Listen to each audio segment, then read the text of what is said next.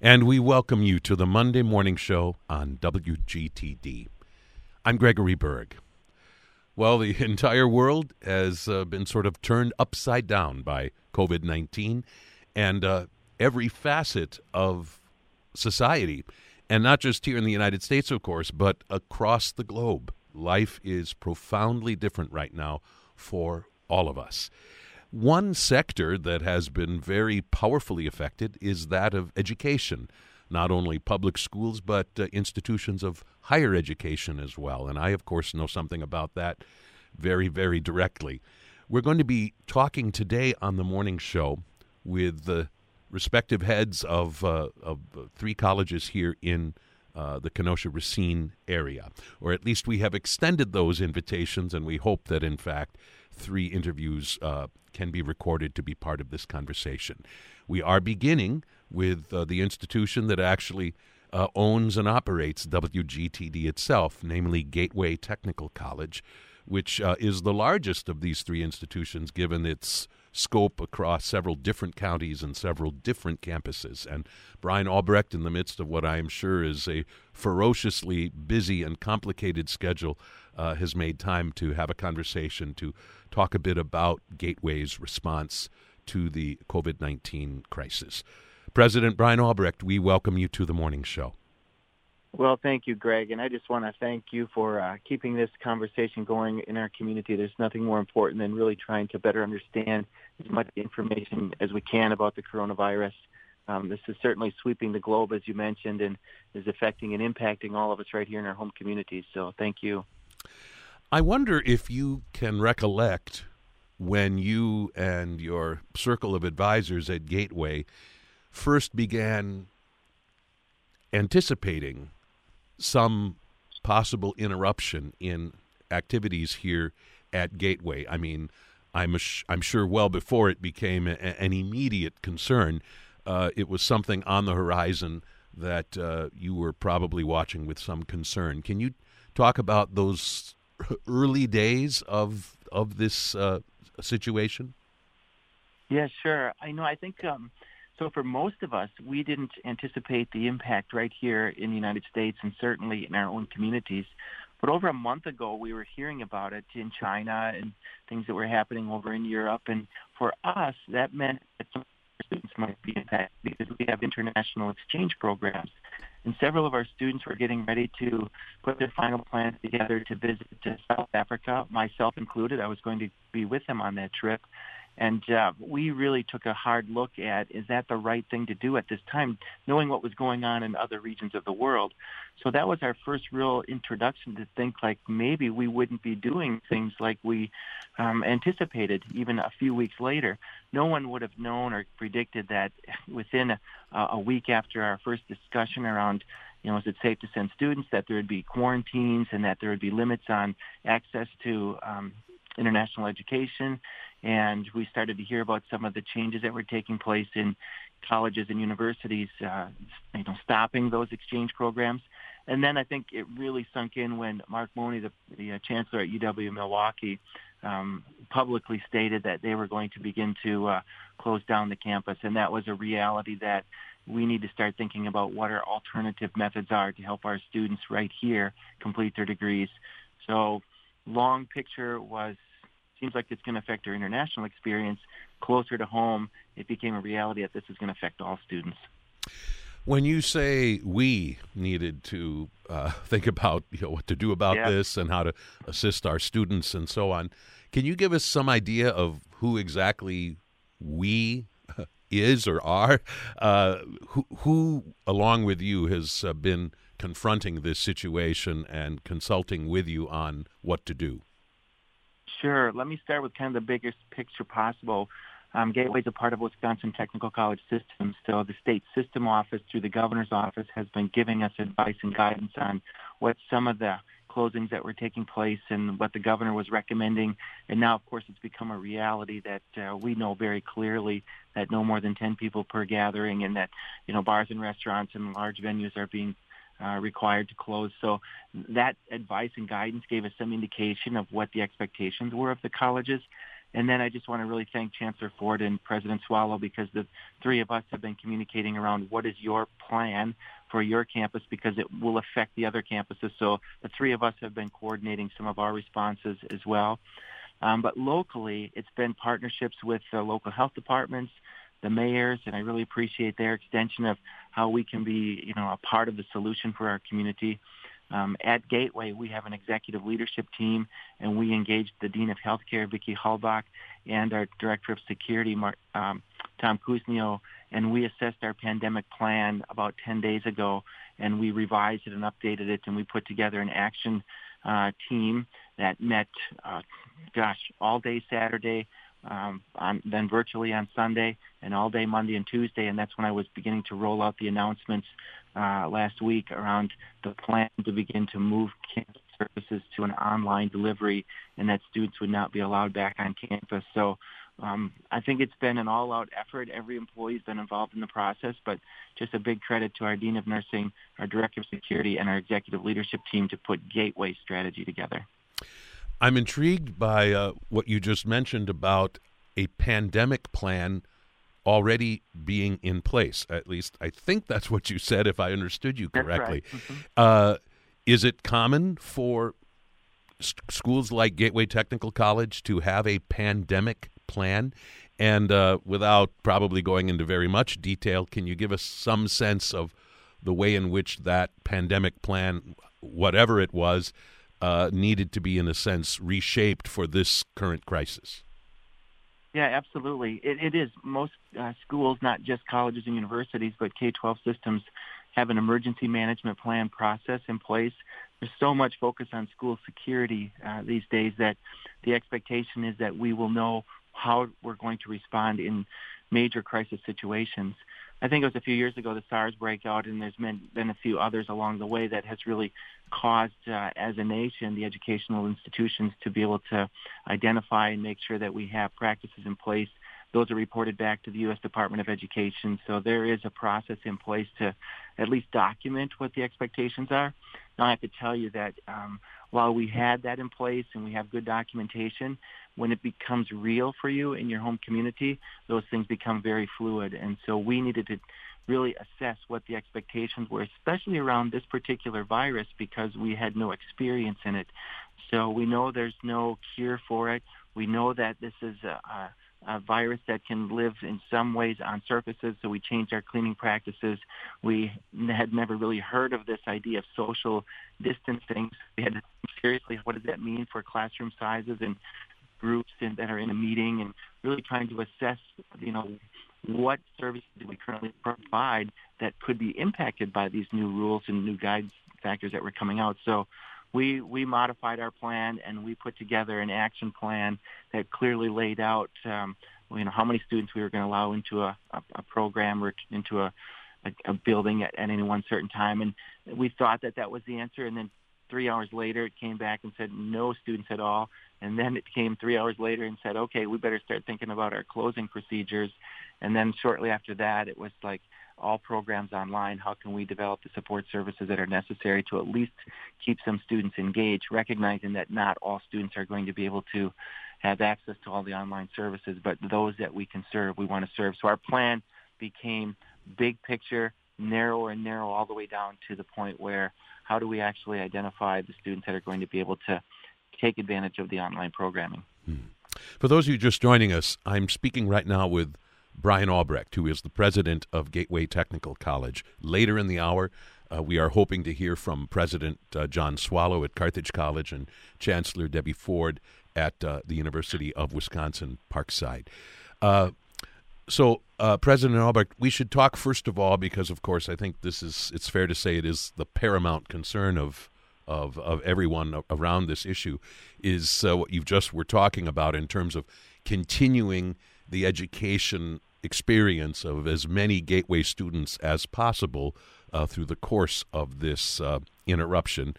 And uh, one of the things that, of course, that is especially difficult is that Gateway teaches so many different things, and uh, and some of those programs lend themselves probably fairly seamlessly to uh, online learning, and and others simply do not. Is the hope and intention that every program at Gateway is continuing through this interruption, or are there certain programs that, uh, for all intents and purposes, need to come to a stop because they simply can't be taught online? Can you share anything yeah, about really that? Good. It's really good question, Greg. And so our our intent is to make sure that every program has some level of online support or what we call virtual learning support. So several years ago, Gateway began to build that capacity. So all of our programs currently have what's called the Blackboard shell. So there is a an internet-based experience for the students already. It's where their, you know, their schedule is on there, and they have um, the, the basic content of the curriculum that's on there, and, and faculty can include, you know, different learning lessons. So there is some experience that's already expected for every program. But what's unique is many of our programs have a, a um, integrated lab experience. So automotive is an example. There's, uh, you know, the Horizon Center has cars in it, or healthcare. We have human patient simulators, or CNC for machining uh, careers. So what we're doing is we're building a bridge. We're five weeks away from the end of the semester, and what we've put together, and just a great big credit to our faculty, they've worked so hard on all of this. They've taken their content and identified what lessons could be taught in a virtual learning environment or primarily online, but enhanced with video or, or PowerPoint presentations. We can assess those through an online method. Then if competencies that to be demonstrated whenever we feel comfortable uh, as a society to let students back into the lab, we will have them come in for lab experiences. And we will do that in a, a, scheduled pattern so that we're not letting 20 students in at a time. It'll just be small groups just to finish out this semester. So our short-term goal was how do we bridge from what we know now into the last five weeks of expectations or competencies that students need to learn long term, we need to think seriously about uh, how do we continue to prepare and offer services that are going to have either a hybrid or more of a focus on online learning should anything like this happen again. But I just can't emphasize enough the work of our deans, our faculty. Uh, they've been working on this for over a week now to kind of put all these systems in place, and I've heard so many positive comments from our faculty that they're ready, they're prepared, they will support students to whatever end it takes, and that uh, we will help students with support services. So we also integrated online tutoring, online advising, um, online registration processes, we transformed our business office for online, so our faculty and staff will continue to be paid throughout this this time. Our HR department is now online. Our marketing department's online. Our IT tech support is online. So basically, we went from a face-to-face occupational college, and within 48 hours, we are an online college.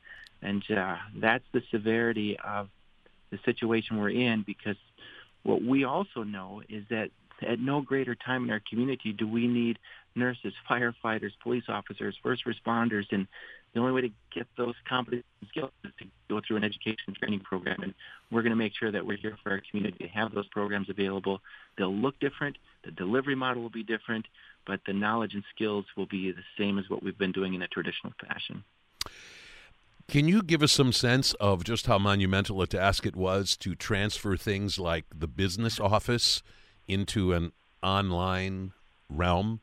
Uh, I mean, yeah. it sounds like it would be tremendously complicated. And of course, we're not just talking about the business office, but every other office of the college, uh, in effect. Uh, what was that process like? Exactly. Yeah. So, um, so late last week, we called meetings of every single division, and they began to develop their practices and protocols to make all of these services uh, available to our community, to our faculty and staff, and to our students. So as an example, in the business office, many of the functions of the business office already had an online component. So our vendors are online and we can, you know, uh, disperse funds online. Our banks are online. It was just a matter of how do we now transfer that skill set into an alternative environment than an office complex. So every faculty member, every staff member now has a portal they all have laptops that they've been issued to take home. We've set up Zoom accounts for everyone so we can have interaction and have uh, group meetings without actually being in a certain location. Um, and then they develop protocols for themselves of how they're going to check in, how they're going to be accountable, how we're going to make sure that we maintain the relations and the connections that we know are necessary to operate, in that case, a business office or an HR department. Um, so pretty amazing. And I think it helped us reflect a little bit on just how dynamic our team members are in order to put those services in place. And I shared with everyone too that um, while we went into this not really knowing what the outcomes would be, I'm extremely proud that we will be a stronger college as a result because we now know more about the services that are available through technology and we'll be able to integrate those into our traditional normal operating procedures once we get through this virus. So, and so you see that as uh, one bright spot in what otherwise is, of course, uh, a pretty dark situation for, for, for everybody concerned. That it, this has been, uh, in a, a, quite a profound way, a learning experience for Gateway and those of you who lead Gateway. Absolutely. I, I you know, I'm so um, encouraged by the way that everyone at Gateway has addressed this challenge. So they've come together as a team, um, setting everything aside to say we now no longer have time to try to debate and figure out what the solution is. We need a solution. You know, in our case, by last Wednesday, uh, when we closed the doors on Wednesdays, we went virtual. That meant that everything had to be in place. So the, the frame, the time frame helped us better understand the, the, complexity as well as the importance of making sure that we're able to communicate and reach out to our to our customers. Um, that in itself, building that team cohesive environment, enhancing the culture, and then understanding all the different delivery methods and becoming comfortable with it. So we didn't have a lot of time to say, okay, we're all going to go through professional development. We said, on your own, you got to learn how to, you know, have a Zoom meeting so that we can communicate. We have to learn on our own how we're going to be able to deliver and assess content and curriculum in a program that uh, in the past we would have had a textbook or maybe a PowerPoint in the classroom. And so everybody stepped up to that challenge, and uh, we're going to continue to monitor it. We do daily, get feedback from everyone. How are we doing? What can we do to increase our support? Good example of that. Early on, we didn't think off the top of our head that we're going to need um, some additional online tutoring services that are going to include some level of uh, sign language because we have students that uh, are visually impaired. So we had to adapt quickly and make sure that we have those services available. Um, so, so there's some unique things that happen every day in our lives that we sort of take for granted until you actually have to analyze every element of that, and then how are you going to backfill that and support it. Hmm. So to reiterate for uh, the listening public, uh, my understanding is that every single building of Gateway Technical College's multiple campuses uh, are locked, are closed off to the public. Nobody should try to visit any Gateway Technical College building, correct?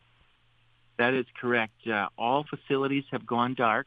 Uh, we will use that time for a deep cleaning of every facility.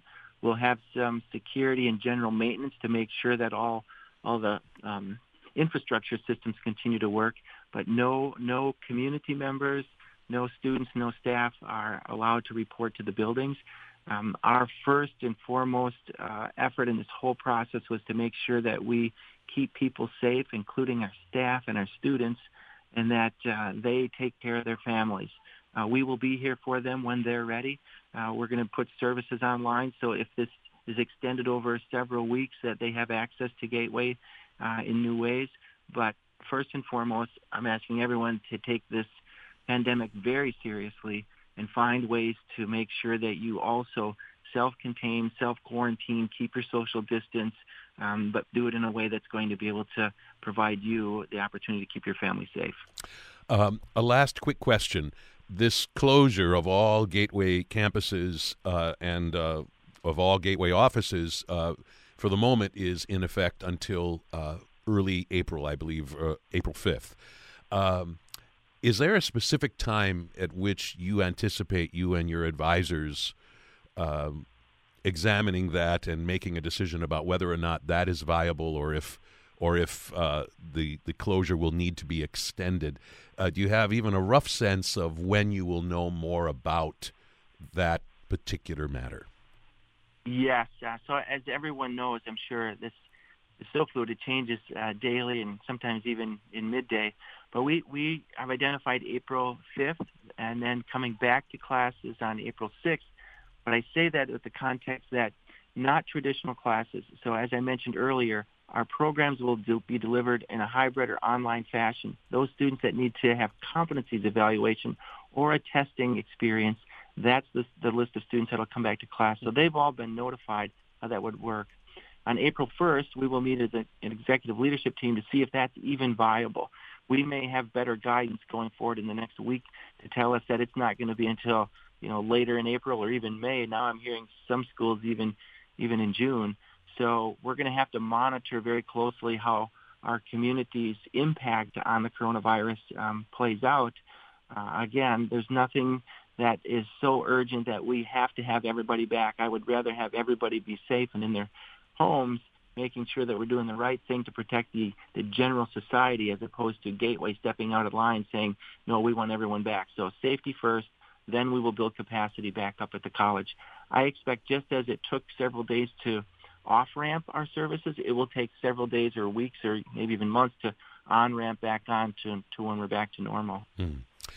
President Brian Albrecht, I so appreciate you sharing uh, with such clarity and forthrightness uh, a very, very complicated uh, situation confronting not only Gateway and not only the other colleges in town, but confronting all of us in all of the arenas of our lives. This is unprecedented for all of us, and it's great to, to hear a little bit about how Gateway has uh, been confronting this complicated challenge. It, in some way, it gives all of us uh, a sense of hope that uh, with ingenuity and tenacity, this is something that we can confront and, and eventually uh, surmount. Thank you so much for uh, making time for this conversation on the morning show. It's, it's my pleasure, Greg, and uh, stay safe, please. And now I'm very happy to shift my attention uh, from Brian Albrecht, president of Gateway Technical College, to Dr. John Swallow, president of Carthage College, which is also where I happen to teach. And uh, President Swallow, as you can well imagine, uh, has been very busy over the last uh, days and weeks uh, contending with this unexpected uh, COVID 19 threat and uh, has had to be part of some very, very difficult and complicated decisions uh, regarding Carthage, and uh, we're going to be talking with him about this for the next uh, few minutes. Uh, uh, President Swallow, I appreciate you making time in what I'm sure is a hectic schedule for you. Thank you for allowing time for this conversation. I'm glad to talk with you, Greg. So, do you happen to recall the first time that you and any of your uh, inner advisors at Carthage first began thinking about the COVID 19 uh, threat and thinking seriously about its potential ramifications for Carthage. Do you recall when that thinking first began?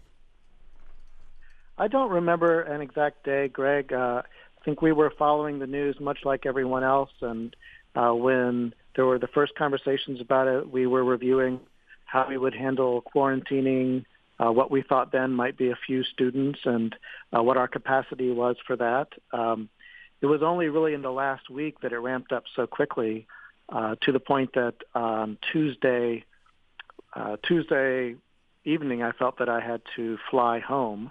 Uh, that was last week um, from other trips I was making because the situation was evolving so quickly. So you were you were elsewhere and and headed home to Carthage so uh, you could be a more uh, effective instrument in, in these discussions and these decisions that, that had to be made. At a place like right. Carthage, which of course is a private institution uh, owned by the uh, Evangelical Lutheran Church in America, so a, a, different institution from, for instance, Gateway or the University of Wisconsin Parkside. Uh, who is it that uh, is responsible for the kind of really big decisions that have had to be made on behalf of the college uh, most recently? Well, I would say I have to be responsible as the president and CEO of the institution. Uh, we're certainly responsible to the state and the federal government for laws, and we certainly want to follow guidelines. Uh, but really, the buck stops with me. Uh, if there were uh, situations of very significant fiduciary responsibility, then I would need to uh, convene a meeting of the board to decide. But really, for the day-to-day uh, questions about how to manage through issues in a crisis, then that would that would be me and my team. Hmm. And can you just give us, without naming names, of course, but give us a sense of of the makeup of that team of closest advisors who were really with you in the trenches as you were wrestling with uh, some of these very difficult decisions that had to be made? Well, our provost uh, has been absolutely vital. He's become a chief operating officer, so the two of us work very closely. Uh, we have a CFO newly um, who is just outstanding, and uh, her uh, advice has been very important. And then also I have someone who's serving in a chief organizational development role and that oversees HR. And so when we think about our responsibility to staff and faculty, uh, all those folks together, uh, then our dean of students, our vice president for student affairs, is vitally important when we're thinking about how we're uh, able to handle students and their situations. So uh, those would be absolutely a core team. Um, and because we are a residential campus, uh, and we feel a, great responsibility not only to be delivering the education, but also uh, to be feeding and housing students. Uh, there are a lot of questions that came up early about uh, whether we could handle uh, students with disease getting here, how many of those, and then the students that would have real extenuating circumstances and to which we would still feel responsible to house them and feed them uh, even as we move forward in the months ahead. Right. So, uh, one of the things that I suppose, in some ways, if one can find a silver lining in any of this, is the fact that some of the most crucial decisions about Carthage and what to do in the wake of this uh, COVID 19 uh, crisis uh, was that Carthage was on spring break. And if I'm remembering correctly, it would be the Tuesday of spring break that you were, in a sense, frantically flying back uh, home uh, to be on the ground to be part of, of, of these discussions. What does what difference do you think that made in terms of, of, of Carthage being on spring break and the decisions that, that were made then from there? Well, we felt that that was a blessing because we had a little bit of leeway to think through a lot of the questions. Uh, if it had been just a few days before spring break started, then we would have felt a, a need to maybe rush decisions faster. Uh, but since it was Tuesday and we got we really dug in in earnest on the Wednesday of spring break, uh, we felt that uh, students weren't planning to come back until you know the weekend mostly, uh, and so we had a little bit of breathing room. And then we felt that uh, given that we were going to need to go online, it wasn't difficult or it wasn't going to cause great difficulty to families to simply extend that spring break by a week to give faculty uh, and the staff that support them enough time to gear up for the online education. So things, you're right, would have looked much different if we'd been in the semester um, or had just come back from spring break. Um, all those things affected uh, how rapidly we felt like we needed to take on the issues. Right. So uh, maybe you could talk a moment about uh, the thinking that went into uh, not so much the decision about extending spring break. That was uh, uh, a, probably a relatively easy decision to make, I should think. But but beyond that, the decision then to go entirely to uh, online learning and for a certain period of time. if you would just take us inside what what those conversations were. I mean, was that basic decision in a sense very easy to make, uh, or, or, or or did it uh, require extensive discussion, or was it more about the the details involved in the implementation of what was an open and shut, fairly easy decision to make? Well, it certainly wasn't an easy one and uh, we're committed to the safety of all of our students and faculty and staff. And what has been difficult through this, and, and I know all of us have been uh, engaging in the news in different ways, is to know uh, how to uh, choose among the various recommendations and uh, to understand how severe, uh, not not the fact that it would be spread so quickly, but how it might affect different people, because that would affect our thinking. Um, this was made a bit easier in recognizing that simply given the fact that people would need to quarantine for 14 days, that really led to lots of consequences. So even if the disease had not been thought to be uh, as severe from a health point of view, if that 14 days had perpetuated, had been the case, then we were thinking about what that would mean to all the in-person classes that there would be a rolling series of students having to leave, uh, telling their faculty member, I'm going to be out for two weeks and I need some accommodation to do my assignments, and then I'm going to be coming back in. And when you start thinking about tens and hundreds of students doing that, even if they're all going to be fine, even if you're not worried about the spread, that is a significant educational disruption. And I just didn't think that there was any way it was feasible to have students coming in and out of all of our classes in which case we needed to have one method to deliver it to all of them, and that would be online. And then if people were quarantined or not, uh, they can still engage the class, and faculty would have one way in which they were trying to keep everyone on schedule and evaluate their work. Hmm. Uh, as it became clear that it was a severe uh, disease that we really did want to um, do everything we could to keep the spread down, then that decision in retrospect looked also good. Uh, and if we had known the severity of it or had appreciated it as earlier, it would have made an, an easier decision. But it was really the, that 14 days and the disruption it was going to cause in any case hmm. that uh, made the online question so so simple. Right. So uh, I want to have you describe to our listeners something which I've seen firsthand as a participant, namely the kind of preparation, the in services that have been going on uh, at the Carthage campus over the last several days. We are recording this uh, this interview on Wednesday, the 18th, and uh, uh, I don't know how much you have actually been on site to to witness uh, what's been going on, but I know you're well aware of the dimensions of of of the project and of the undertaking. Explain to our listeners what has been going on uh, with the faculty of, of Carthage over the last uh, several days? It's really been a great opportunity for uh, faculty and staff to pull together uh, in a situation where we have a clear goal and a clear deadline. We've had a number of faculty who were already doing a bit of online education, uh, had some experience, uh, others who are just very technologically experienced and enjoy that kind of thing. And so we had 20 to 30 who said that they were uh, willing to assist others and mount workshops. And so, in concert with our library and information system staff, we were able to uh, convene them, uh, have them think about how the workshop should go, how we could deliver information to faculty who would need to ramp up quickly, uh, how that could go. And then those were launched uh, Monday and Tuesday this week. So I've been really pleased and actually gratified to see the patience and grace that everyone has uh, with all of this, and even a sense of humor at appropriate moments uh, as we all kind of band together and lock arms and do what we need to do to pull this off. Right. I think one of the uh, trickiest matters, and uh, it's not unique to Carthage. I think this is uh, a difficulty being uh, contended with at Gateway and and at Parkside as well, and that is the fact that some courses and coursework are mostly about ideas that uh, are mostly talked about. And then there are other learning situations that are, in a sense, are, are much more tangible, uh, be they uh, uh the kind of thing that involves uh, a lab science or something like welding here at Gateway.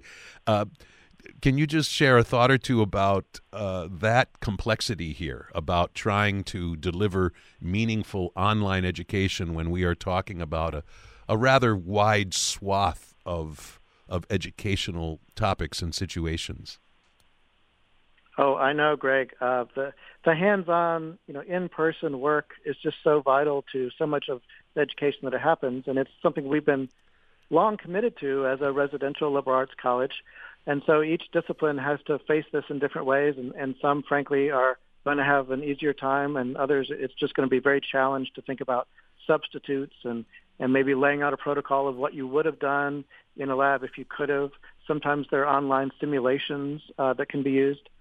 And on the other side, I've been really just touched to see that some students and faculty are taking the opportunity to post on social media you know, a selection from the concert that they would have given. Uh, Anna Brown and Emma Swain, two uh, wonderful undergraduates, uh, just posted recently under a hashtag We Are Carthage uh, a, a, duet that they would have sung in their senior recital together, and it's just it's just amazing to see the kind of creativity. Right, I'm, the, I'm the two of them sitting in their car. Yes, that's a it's a wonderful video. Yeah, go ahead. And I'm just hopeful that with enough creativity, uh, you know, and again, patience and grace, we can we can do as best we can. But I'm certainly not uh, here to say that it's going to be, uh, you know, a perfect substitute for what would have happened in person. Can you say a word about what I know is also a complication uh, f- for you and and uh, and I'm sure especially the dean of students, and namely the fact that Carthage has some international students, and you are wanting to make sure that they are taken care of and safe. Uh, can you just uh, explain a little bit about how their safety and well-being is uh, is being taken care of? Sure. So we have a list of the remaining students in the dorms. Uh, that's between 50 and 100, and uh, they've been given exceptions for different circumstances. So if they're international and they can't go home, or uh, if they have a home environment that is particularly challenged, or um, and or they're lacking a means to get home, depending on how far away they live and their financial circumstances. Uh, we're certainly attending to all of them and remain committed to making sure that they're housed and they can eat while they're here. Uh, that's simply something that you know we we we feel is an absolute commitment. Uh, we can't send people into situations that uh, will be ones that they're not able to handle. Uh, so we will continue to do that uh, in the weeks ahead. Uh, our food service continues to operate, uh, albeit uh, at a very low level, and uh, the kitchen can prepare takeout items for students to take to their rooms and so on. It's not it's not pleasant.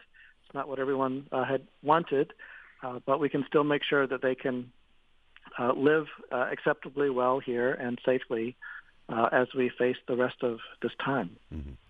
And can you just give us at least a general sense of at what point you think it will be time for you and your advisors to uh, look at the calendar and, and make some decisions about what comes next? I believe uh, at the time that these changes were made, your tentative hope uh, was that perhaps uh, sometime in early April it might be possible to resume at least something sort of vaguely resembling uh, normalcy. Uh, but of course, that that was said knowing full well that no one could know the future for certain. At what point will uh, will uh, the next step start to become clear? Do you think? Well, the situation does change every day, and it's it's hard to to know exactly the future, of course. Uh, but we do need to make uh, a next decision. We had said that uh, following Easter break, we would return to uh, residential education, if possible, of course. Um, so I'm going to be thinking hard about that in the next days and talking to the team. And think by Monday we'll have to have uh, a next communication about what we're thinking about the rest of the semester. Very good. Not easy times, not easy decisions. I appreciate you taking time out of a very busy schedule to uh, share some thoughts on how Carthage is contending with this unprecedented situation and challenge. Dr. John Swallow, the president of Carthage College, thank you so much. Best wishes to you. Thank you, Greg. And to finish out uh, our program today, I'm really pleased to be speaking with Chancellor Debbie Ford from right up the road in the University of Wisconsin Parkside. Uh, Chancellor Ford, uh, thank you for making time for this conversation. Well, Greg, thank you for having me and my colleagues Brian and John on your show, and thank you for being a source of uh, information uh, for all of your listeners as we adapt and really uh, change uh, through the pandemic uh, and this public health emergency that we have uh, globally. Yeah. So, what's your recollection of when you and your advisors at Parkside first began talking about the coronavirus? At what point did it seem like at least a remote possibility of impacting Parkside? And then at what point did it become clear that, in, in fact, it was going to be uh, an impact on you and the college? Well, for us, we started talking about this before we started our spring semester. And so in January, we were certainly watching what was happening around the world. Uh, we have faculty and students that traveled during the break, uh, you know, December and January, and, and monitoring uh, their return. We uh, sent some information about facts, what is COVID-19, coronavirus, to our faculty and staff in late January and then we activated our uh, pandemic team uh, and our pandemic plan. We certainly had to revise that based on because that was developed about I believe 10 years ago when um, a, a SARS and and so we started talking about this in January, even before the semester started. Wow, that's probably a good thing. And then, of course, at some point, uh, more recently, I'm sure it began became very, very clear that in fact the impact was going to be uh, to the local level and uh, and significant. Uh, who is the team that, uh, along with you, uh, has to confront some of these questions and come up with some of these decisions? Who has been working with you on this? Yes. So I have during as we let me back up as we are in this time of what I consider pandemic response. Uh, we are responding to information that is uh, being made available uh, via the federal government, state government, local, uh, certainly UW system. I decided to designate our chancellor's cabinet, uh, the campus leaders, as the pandemic response executive team as we continue to monitor uh, the decisions and, and, make our own decisions and how they will impact the UW Parkside learning community. And for us, we have set four main goals uh, for the immediate future. The first is is and uh, has always been the health and safety of our learning community. The second is how do we deliver our academic mission with the focus on teaching and learning. And as you know, we have made the decision to complete the semester in a alternative delivery methods, mostly online, and I can certainly talk a little bit more about that. Our third goal is uh, to help and do our part to flatten the curve and with COVID-19. And then our fourth goal is to leverage what I consider the expertise of our faculty and staff and certainly the assets that we have at the university to help the community respond. We're spending less time on the fourth goal right now because we're really trying to get our um, semester ready to go on March the 30th and getting our support services and and um, curriculum online and in these deliver alternative delivery methods. But we will be ready to help the community because that's what a university does. And that's what our university has done over our 51 year history is to be available for our community. Certainly has. So you are on spring break right now or a special created break that was otherwise not in the calendar?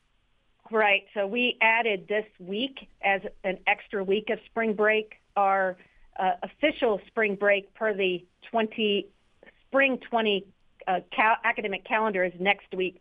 So this week our focus has been on getting our faculty and st- instructional staff ready to deliver their courses. Uh, we're making excellent and outstanding progress because of the dedication and resiliency of our faculty and staff. And then we're transitioning to understand what our students will need and how best we communicate with them, provide them with the appropriate resources as they begin uh, to think about returning on March 30th uh, to engage in new ways, uh, digitally and uh, in online chats, online courses, and really do things differently a- as we complete the semester. The University of Wisconsin Parkside is, of course, part of the UW system. I would be really curious to know what kind of decisions have been yours to make, yours and your cabinets to make, versus other decisions that might conceivably be made uh, from a system wide basis. Uh, what has the sort of the, the separation of, of, of authority and extent of authority been uh, through this pandemic uh, episode?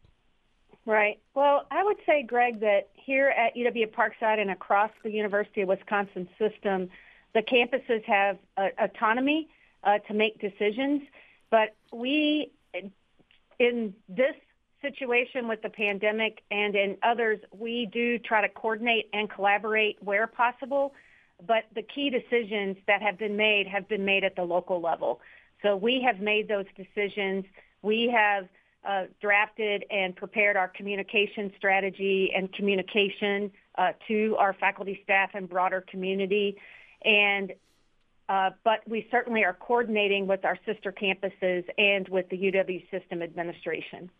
So it it, it is a cooperative uh, relationship, but the system, at least by and large, allows each individual university to make the decisions that they feel uh, serve them best. Correct, and again, I think focused on how do we best deliver our mission of our academic mission, serving our students and they are certainly giving us guidance and where appropriate they would make the decisions that would be across the system, but the, the decisions that have made to, been made to date have been made at the local level. Very good. So uh, you were saying that this week, the in, in, in essence, the first week of a two-week spring break is being taken up with faculty preparation for whatever comes next. Can you just give us some sense of what is going on uh, in, in terms of that? What kind of preparations are underway? And in a sense, what does it sort of look like and feel like? Well, first of all, I think most folks are working remotely. So we are transitioning just as some of the other campuses to uh, remote work or telecommuting as it is defined. For our faculty and instructional staff, we are making sure that they have their courses loaded in the um, online delivery method, which is uh, for here at UW Parkside, it's called Canvas. And then for those that have have not done that, which is very few, because many are using the Canvas and online technologies to support their even face-to-face classes. We are making sure that they have the right training protocols and that folks in our Innovations and Learning Center and our Teaching and Learning Center and the deans uh, are supporting are, are supporting their specific needs. Very good. So we move into a different mode next week, that is UW Parkside, as the prep continues, but shifting in a sense from attention on the faculty and their own technical preparedness to the preparedness of, of, of your students uh, to receive this new kind of, of teaching. So, what is that going to look like next week, or is it hard to say uh, at the moment? No, I, I would say that we are forecasting what those needs might be. I think first and foremost, what is how and how and let me back up. How will we communicate uh, to students in this new digital uh, world that we are embarking on?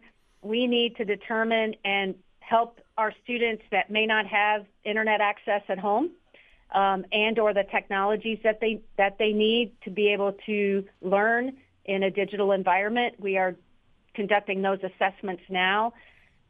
We are also looking at different alternatives to make sure that our learning community remains vibrant and connected and integrated. And so how might our academic support services of the Parkside Academic Resource Center or the Office of Multicultural Student Affairs and student engagement and involvement deliver programs and services in a digital way. And we are all working because our top priority is student success and to help all of our students complete this semester and also um, help those who will graduate in May um, as they complete their semester uh, and academic career here at UW Parkside. So, is the Parkside campus, for the most part, closed? I mean, obviously there are no classes going on, but are offices at Parkside still open, and will they remain open? We have very minimal staffing face to face at this point. We have a few offices that will uh, be available uh, because we have we have to have continuity of some of our operations. And Greg, one of the things we're focused on, and thanks to our facilities maintenance and custodial crews, they are disinfecting all of our classrooms. And just to make sure that we can say we we have completed that process here at the university. So we are not completely closed, but virtually we will have very, very minimal staffing, uh, particularly for the remainder of this week and next week because of the spring break. And then we are discussing what it might look like um, after March 30th when we resume the semester. But most importantly, we are following CDC guidance and practicing social distance and not hosting meetings of 10 or more individuals. Very good. Well, uh, it has been gratifying actually to hear from uh, you and from your two counterparts at uh, Carthage and Gateway about uh, the good work and tremendous care that has been taken with these really important decisions. Chancellor Debbie Ford, uh, I thank you for your time. I wish you well, everybody uh, uh, who is part of the UW Parkside community, and thank you again for being part of the morning show today. Thank you, Greg. Have a and stay well is the best advice.